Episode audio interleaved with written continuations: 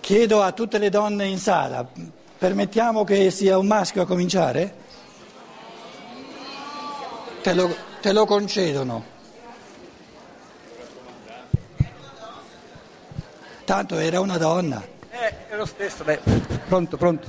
E sarà ora che ci ritorni.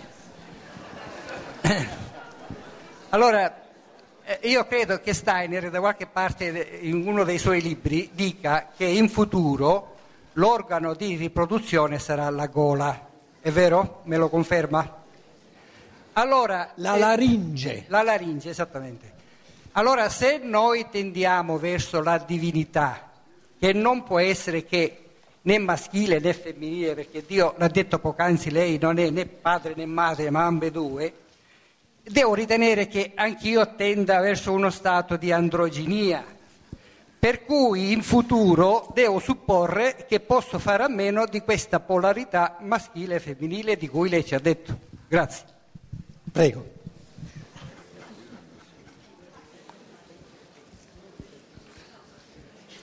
Mi dici chi era Rudolf Steiner? Presupponi che tutti conoscono Rudolf Steiner? A pronunciarlo? Non so. il fondatore della scienza dello spirito.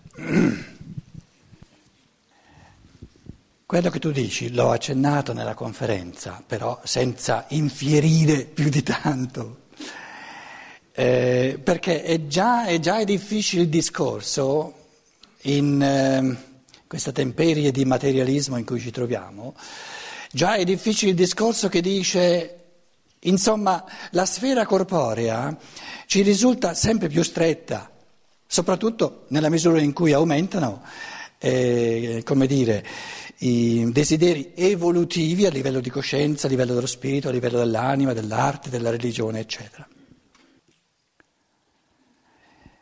Ai primordi dell'evoluzione non c'era il maschile e il femminile, anche perché non c'era ancora la fisicità così dura, così eh, decisa come quella che conosciamo oggi. Quindi tutte le religioni, le mitologie parlano dell'androgino originale, anche nella Bibbia l'Adamo originale non è un maschio. Adamo, Adam in, in ebraico significa l'essere umano preso dalla terra, Adamà in ebraico significa terra, però era un essere umano maschile e femminile, Dio ha creato l'essere umano a sua immagine e somiglianza. Ma se ha creato un maschio, non è a sua immagine e somiglianza, perché Dio non è un maschio, Dio è completo.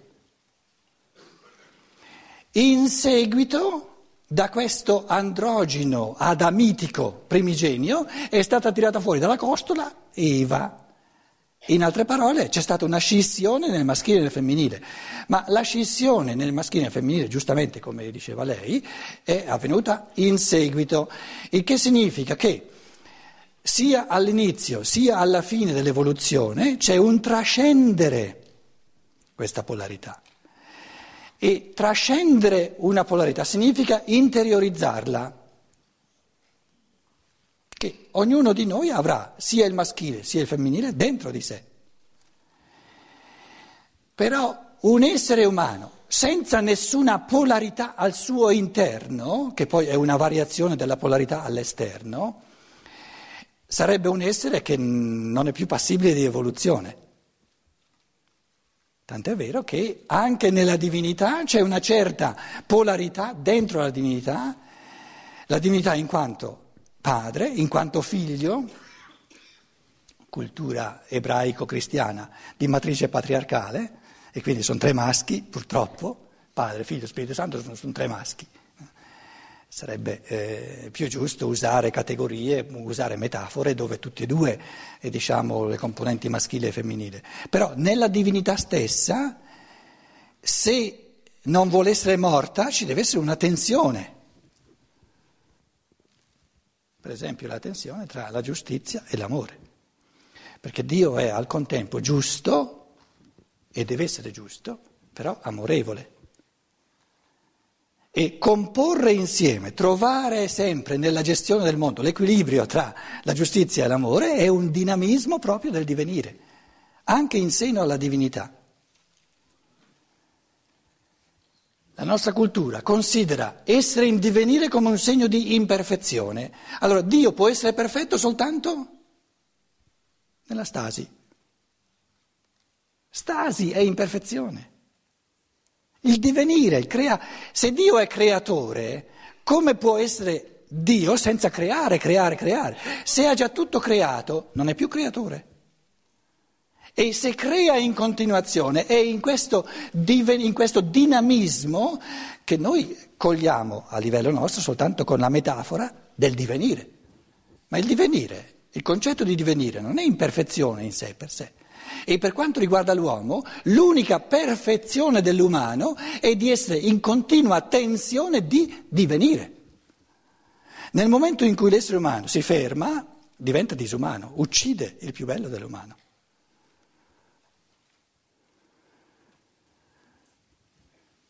Lasciamo adesso da parte il modo in cui ognuno di noi, fra millenni, quando la corporeità verrà spiritualizzata a livelli, se volete, un, un Rudolf Steiner dice già nel quinto millennio la maggior parte delle donne non potrà più partorire a livello fisico e l'incarnazione dell'essere umano non avverrà più direttamente nel mondo fisico della materia, ma si incarna nel mondo eterico.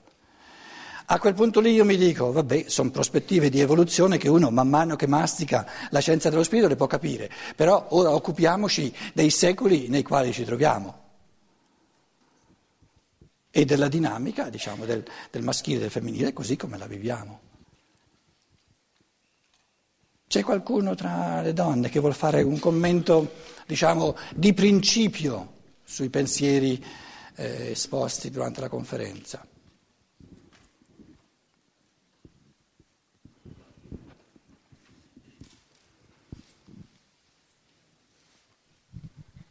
Allora, ehm, avevo delle domande più che altro da porre. Mm, le sono segnate. Allora, parlava che ci sono due sessi, maschile e femminile. Chiedo, alla luce della scienza dello spirito, cosa, mm, cosa dice rispetto all'omosessualità. Poi chiarimento della distinzione fra anima e spirito. Poi una riflessione rispetto basta, al dare basta, vita basta, insieme. No.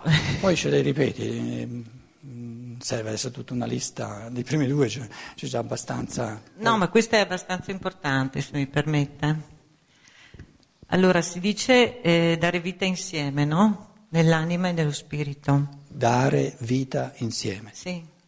Allora, nella società patriarcale, materialista, come si emancipa il maschio? Adesso mi fermo, ne ho delle altre, ma mi fermo. Va bene. Cominciamo dall'ultima. Supponiamo che eh, siamo d'accordo su questa dicitura come si emancipa il maschio. La mia proposta spontanea è di dire lo deve dire la donna? È proprio, che, è proprio, quello che il maschio non sa fare da solo e l'ha dimostrato di non saperlo fare da solo. Da solo instaura una cultura fondamentalmente, profondamentalmente unilaterale di materialismo, di patriarcalismo. Dove sono le donne che in piena coscienza, quindi anche non soltanto con emotività, ma gestendo i fenomeni con piena coscienza, danno contributi, quindi recepibili però, non soltanto di, di, di appello, contributi recepibili per superare questa, questa, diciamo, questo tipo di pesante unilateralità di stampo maschile. Tocca alle donne dirlo. Perché quando un maschio parla ricalca di nuovo il bel mondo che abbiamo e il suo. Io sono convinto, questo lo aggiungo come una piccola provocazione, però è sincera, che nel mondo di oggi proprio quasi non esistono donne. La maggior parte di coloro che biologicamente si chiamano donne sono mascolinizzate quasi all'infinito. Questa è la, tragedia più grossa che abbiamo. E forse non se ne accorgono neanche. Com'è? Ah, dici, devo rispondere alle altre... Andiamo avanti, dai. No, allora ripeti la, la penultima. Il, la, sì, differen- beh, la, distinzione, io non c'ero nei giorni scorsi, quindi magari mh, fraintendo dei termini. Eh, anima e spirito, la definizione. Anima e spirito. Una definizione non serve, una definizione è concettuale. Eh, si può fare soltanto esempi, esercizi. Mi vivo, l'essere umano si vive in quanto anima, ci possiamo mettere d'accordo. Il linguaggio è questione di accordo. Eh. Tradizionalmente ci si è accordati di chiamare anima tutto ciò che viene recepito dal mondo esterno, dalla tradizione, che viene accolto già prefabbricato. Quando io leggo i Vangeli, o leggo Dante, o leggo Steiner, qualsiasi lettura, leggo un articolo di giornale, finché sorgono in me i pensieri che sto leggendo, sono anima, perché quei pensieri lì che sono scritti sono già stati pensati, sono suoi. Nel momento in cui io comincio a pensare i miei pensieri su questi pensieri, che mi faccio io un parere, che dico no, qui, qui, mi dice le cose, qui è unilaterale, qui questo concetto è sbagliato, eccetera, eccetera, eccetera, in quel momento dove divento attivo, creo io qualcosa, sono spirito, mi vivo come spirito. Quindi spirito significa creare qualcosa che non c'è, perché se c'è già, c'è già.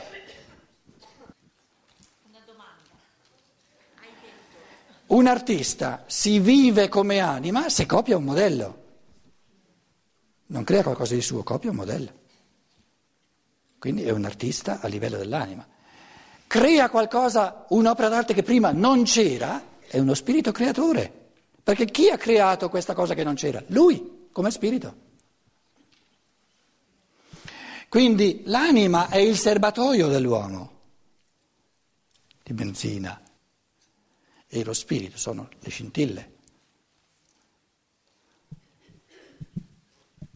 Un'immagine che calza non più di tanto. Eh. Hai ragione. Eh, calza per i maschi, se ne intendono di motori, di macchine, eccetera, però per le donne è troppo meccanica la, l'immagine. Diciamo, no, il, il, la difficoltà sta proprio nel fatto che nella nostra cultura c'è un progetto umano che, che contempla soltanto l'anima. E lo spirito non è voluto perché gestire una umanità dove ognuno è creatore, ognuno immette nel mondo qualcosa di suo, qualcosa di nuovo, la gestione di questo tipo di umanità diventa enormemente più complessa. E tutti i poteri di questo mondo che vogliono soltanto controllare hanno paura di questa ricchezza. E quindi mortificano l'uomo. E gli dicono, te sei prevaricatore, sei superbo, sei, se, se, se, se, pensi di essere, ma come, attieniti alle leggi che ci sono, che, già, che, che, che basta. L'uomo, il maschio, è lo specialista dell'anima, delle leggi del mondo visibile, delle leggi di natura, che si ripetono, sempre uguali, sempre uguali, niente di nuovo. La donna, se ci fosse, che non c'è nel nostro mondo, sarebbe la specialista dello spirito, di ciò che è sempre nuovo, fantasioso, che si crea e che non c'era. Perciò dico, le donne non ci sono nella nostra società, perché se ci fossero avremmo una specie di, diciamo, di, di una, una, una, bella polarità, una, una tensione vivace e salutare tra attenersi alle leggi del mondo che c'è e creare sempre qualcosa di nuovo. Il femminile è più creativo del maschile. Il maschile è a casa sua, nelle leggi di natura. Ma le leggi di natura sono pensieri creati, eh, pensati dal pensatore, da, dal creatore. Lì non c'è nulla di nuovo. Le leggi di natura non si possono inventare, si possono solo scoprire. L'anima scopre ciò che già c'è, lo spirito inventa ciò che non c'è.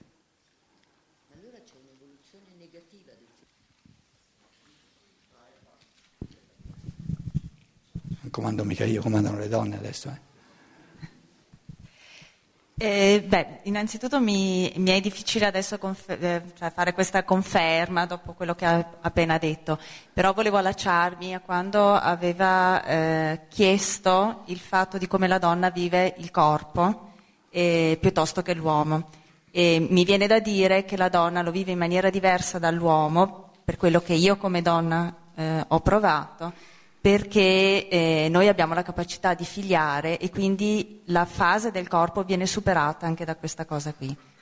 Però attualmente... Cosa vuol dire la fase del corpo viene superata? Eh, no, eh, mi allaccio al discorso dell'alta tensione che, viene, che, scat, ehm, che scaturisce appunto tra l'uomo e la donna, che l'uomo si ferma più al discorso del corpo e che si trova a casa sua e metteva in, metteva in dubbio, non che mettesse in dubbio, però eh, come chiedeva se anche per la donna è così o se invece è diverso in questo senso.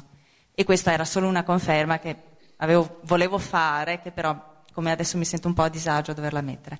La domanda invece era se fra l'uomo e donna scatta questa tensione per dare vita a un figlio, a un figlio quindi a un'entità che vuole scendere su questa terra, quando la donna in primis e comunque in comunione con l'uomo decidono di abortire, eh, cosa avviene, che peso ha tutto questo e se lo si può comunque mettere in comune al fatto di utilizzare anticoncezionali eh, di qualsiasi tipo. Allora, prima di tutto grazie per eh, questa bella sincerità, apertura che eh, naturalmente fa bene in una società dove questo non è facile. Uso un po' la lavagna perché le cose che ha detto sono abbastanza importanti. Eh, proposta conoscitiva, di strumenti conoscitivi. Ci sono tre livelli fondamentali. C'è lo spirito, lo metto sopra ma si può mettere anche sotto, spirito, c'è il corporeo, il fisico, diciamo, il materiale, e c'è l'anima. L'anima è fatta di, dunque lo spirito è fatto di verità oggettive, la verità oggettiva, luce dello spirito. L'anima è fatta di sentimenti, di, di passionalità, di desideri, di mm, simpatie, antipatie. Il corpo è il mondo visibile con leggi di natura. Faccio una semplificazione naturalmente. Il maschio, l'elemento maschile, oscilla e delle, a, volte oscilla proprio nel, giro di pochi secondi tra uno spirito disincarnato, la razionalità, un, quindi uno spirito unilaterale, il raziocinio, razionalità, e il materialismo. Quindi lo spiritualismo disincarnato è, è, è, diciamo, è una prerogativa maschile, non femminile. Materialismo. Quindi l'uomo, il maschio, conosce poco il mondo dell'anima. Perché quando, per esempio, l'orgasmo per, per, per il maschio avviene veloce perché è una, una pura scarica di energie di natura del corpo, e dopo cinque minuti comincia di nuovo a, con il suo computer, con le sue macchine, che, che la donna passa tutto, tutta una gamma di, magari di delusione c'è nel mondo dell'anima, lui lo, quasi non lo sfiora, perché questo mondo non lo conosce, sto un pochino esagerando, ma in fondo tanti maschi il mondo dell'anima proprio non lo conoscono e quando vengono confrontati, per la prima volta magari, con i loro sentimenti, si spaventano perché non, so, non hanno mai imparato a, eh, dire, a, a venire alle prese col mondo dell'anima. La donna non può mai diventare, siccome è ancorata nel mondo dell'anima, non nel mondo del corpo e non nel mondo dello spirito, ma nel mondo dell'anima, non è mai capace di diventare, di perdere la sua anima di diventare, proprio di, di, di ridursi a processi corporei o di diventare puramente astrazione, puramente arzigogolamenti, eh, puramente di, di raziocinio. Allora, le due possibilità fondamentali dell'anima è di rivolgersi verso il corpo, però con l'anima E allora la donna vive nell'anima tutto ciò che avviene nel corpo.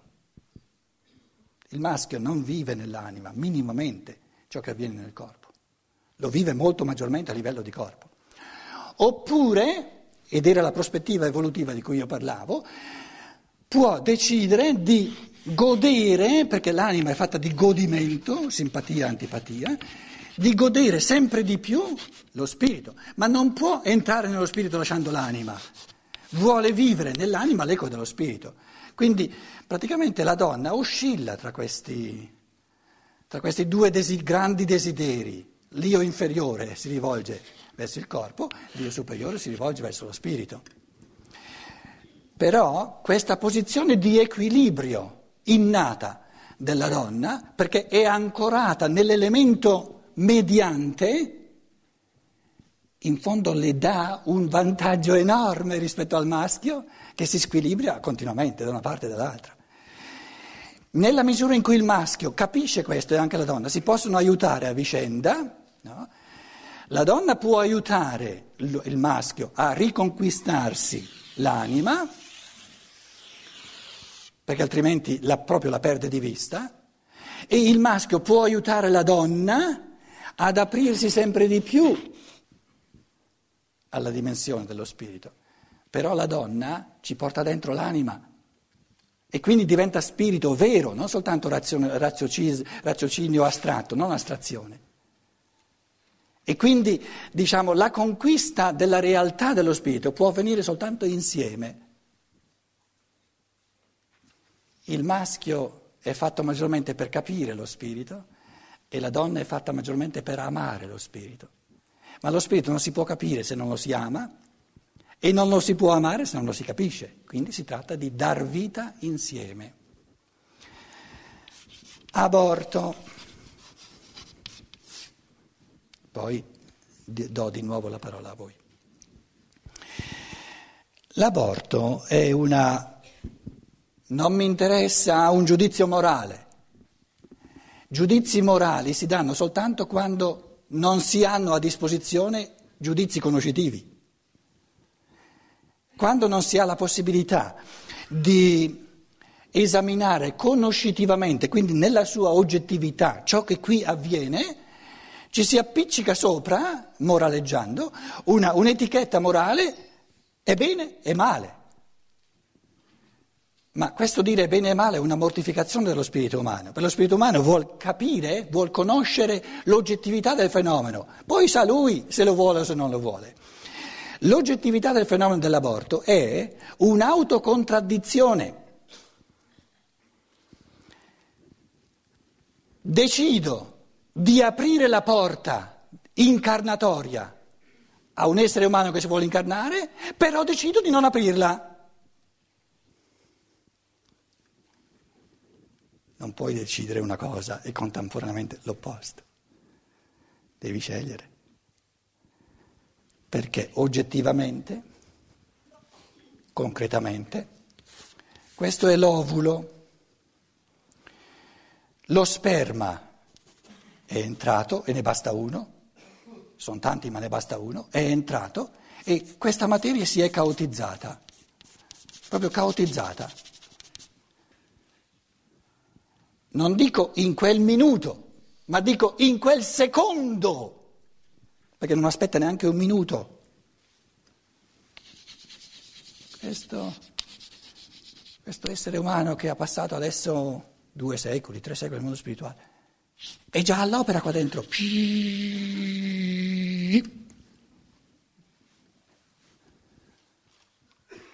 Dopo un mese che ha cominciato fare i suoi conti, questa tegola va qua, questa mattonella va qua, questa... Eh. Papà e mamma dicono no, che sbattiamo fuori, vattene via. Quel poveraccio che deve dire? Me lo potevate dire prima?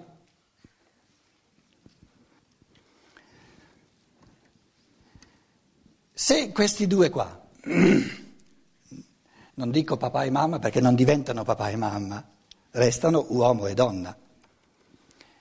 Questo ci fa vedere come la scienza dello spirito procede scientificamente, non fa moralismi, spiega, cioè descrive i fenomeni nella loro oggettività. La valutazione morale viene lasciata a ognuno. Allora, qui abbiamo una donna e abbiamo un uomo. Se questi qui chiudono la porta dopo averla aperta, significa che le loro forze di aprire la porta sono esigue, perché se ci fossero tutte le, le, tutte le, forze per la donna di diventare madre e per l'uomo di diventare padre, non chiuderebbero la porta dopo averla aperta. Quindi prendiamo la situazione che, hanno aborti, abortito, d'accordo? Allora significa le forze di diventare madre e diventare padre sono molto esigue. Però lui vorrebbe che, che diventi sua madre e suo padre. Allora lui si dice lo sapevo che le forze sono esigue. Lo sapevo che c'era il rischio, che prima mi dicevano di sì, con buona volontà, e poi messi di fronte a tutte le conseguenze mi dicono di no.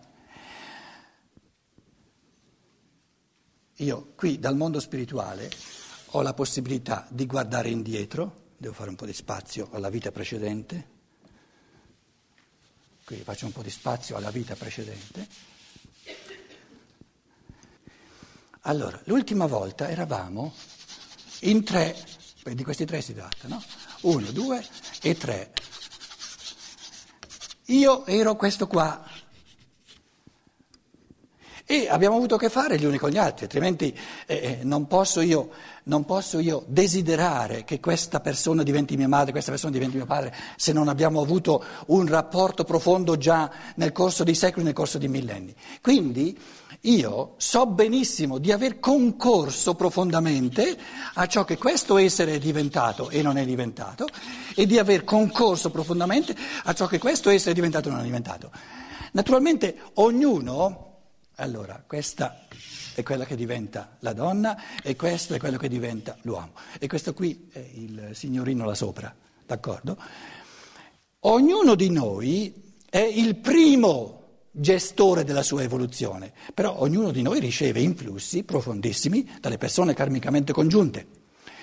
Allora, lui dice, eh sì, l'ultima volta ho contribuito anch'io col mio egoismo a che queste due persone eh, potevano evolversi di più, se le avessi maggiormente aiutate, non le ho aiutate. Adesso lo so che per concorrenza anche mia karmica, il rischio, quindi la possibilità che mi dicano di sì o di no, o che mi dicano già in partenza di no, o che prima mi dicano di sì e poi di no, c'è, lo so, però ci provo. Aprono la porta e poi la chiudono, a chi do la colpa?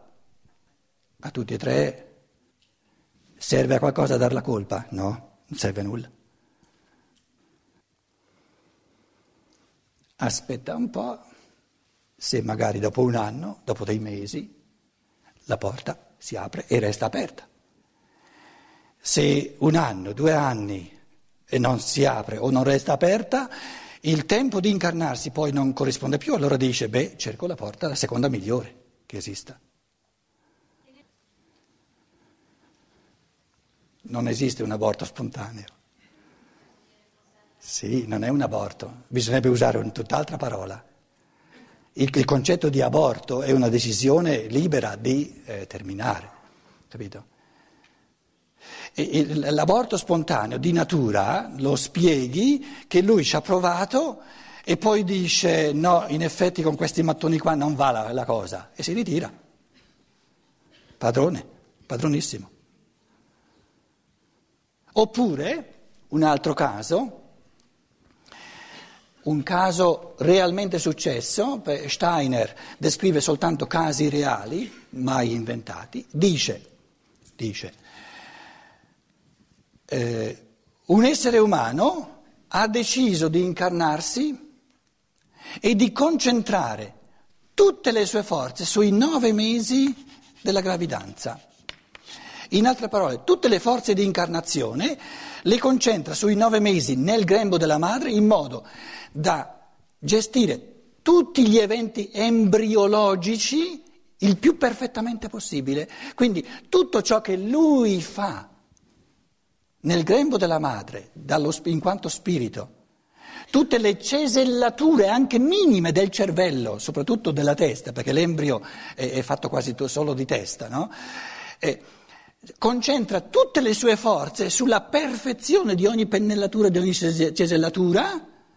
Quando sono passati i nove mesi ha compiuto il suo compito per questa vita perché si è acquistato forze artistiche tali in questo esercizio di nove mesi che sono così, così enormi che non le può applicare servendosi di questo corpo, perché lo scopo di questo porto, corpo, di questi nove mesi, sono soltanto le forze che sono nate dentro di lui.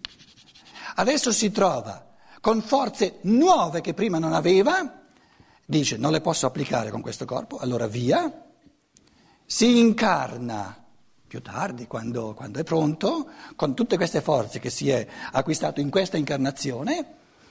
Secondo la scienza dello spirito, questa incarnazione è un'incarnazione perfetta, secondo la sua volontà. Noi, a livello di nostra coscienza molto più piccola, parliamo di uno nato morto. Invece la scienza dello spirito ti dice no, una incarnazione perfetta. Più lunga lui non la voleva. ha raggiunto tutto quello che voleva.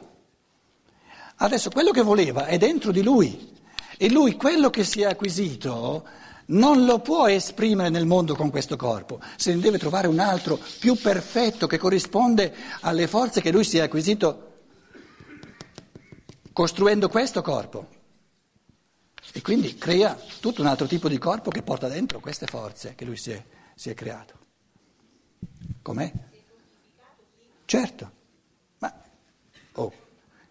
Se concentra tutte le forze in questi nove mesi, acquisisce delle capacità, delle, diciamo, dei talenti, eccetera, che prima non aveva.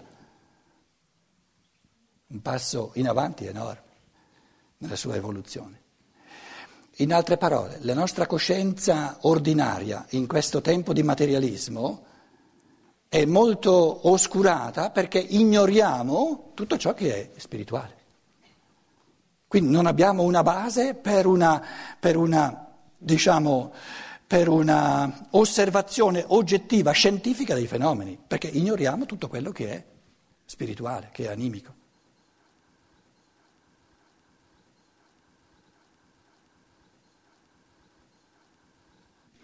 Allora, chi vuole avere l'ultima parola? Prego. L'ultima parola, eh? Poi andiamo. Sono già quasi le 11. Mi riallaccio alla sua affermazione che mm, la donna nel mondo moderno non si vede, non esiste. Non sarà che il suo è un lavoro invisibile? Un pensiero che ho cercato di esprimere è che lo spirito, lo spirituale, è in origine invisibile se si vuole, però se non si manifesta in qualche modo nel mondo visibile, è teoria, è illusione, non è vero spirito. È vero spirito soltanto ciò che in origine è sovrasensibile, però incide nel mondo reale diventa operante nel mondo visibile. Se non diventa operante nel mondo visibile non è spirito, è aria fritta.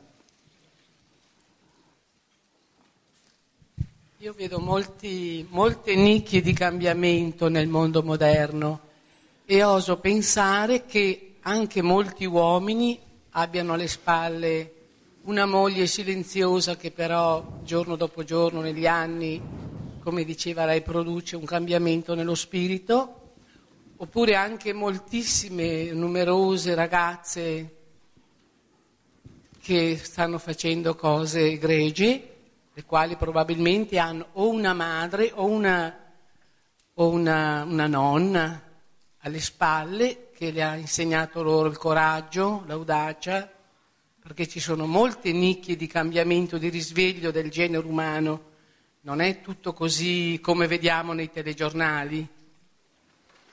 Ci vuole anche un po' di dire, di ottimismo andarle a cercare queste cose, ma io le vedo già da alcuni anni che molte donne sono impegnate so, nelle missioni, nel sociale, in campo medico, adesso non mi viene in mente perché sono molto emotiva, però ecco, non, non, ve, non vedrei tutto così ancora maschilista.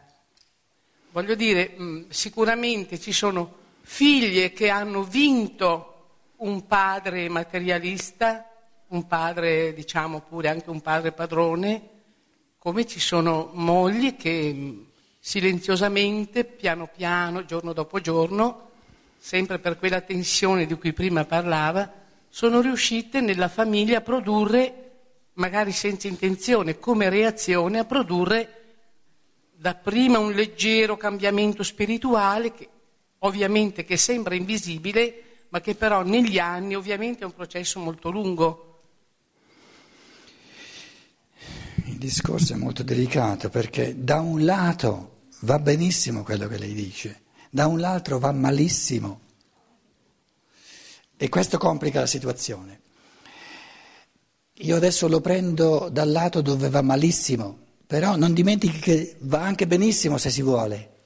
Però se noi vediamo soltanto che va benissimo, è micidiale per l'umanità, perché già il concetto di nicchia è un concetto di evasione dalla realtà.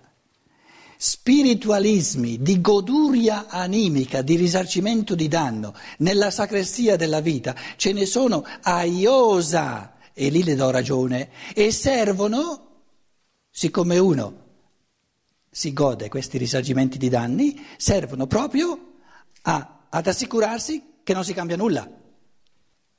Questo è il discorso. Quindi nicchie non hanno ragione di esistere perché le nicchie sono, di, com'è? sono dei ghetti, le nicchie sono, diciamo, di, di, di Ausrede, no, di Ausrede, eh, la scusa per non cambiare la vita.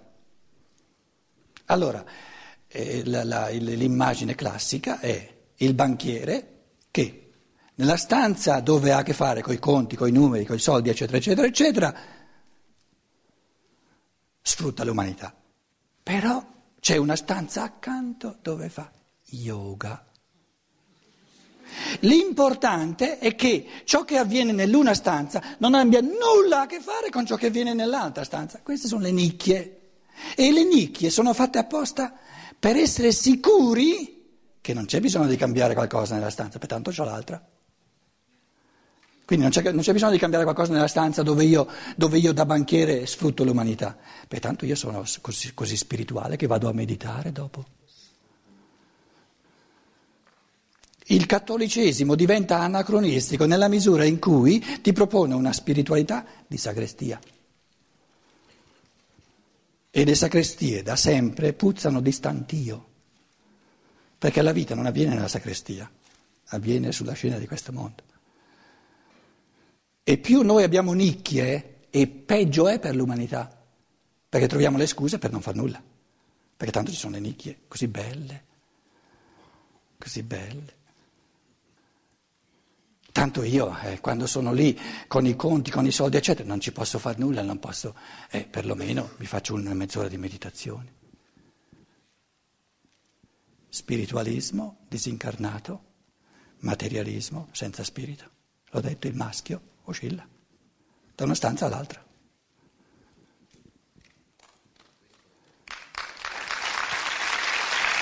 Buonanotte a tutti quanti.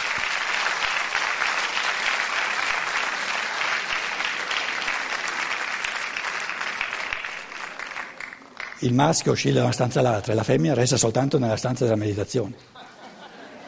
Buonanotte a tutti quanti.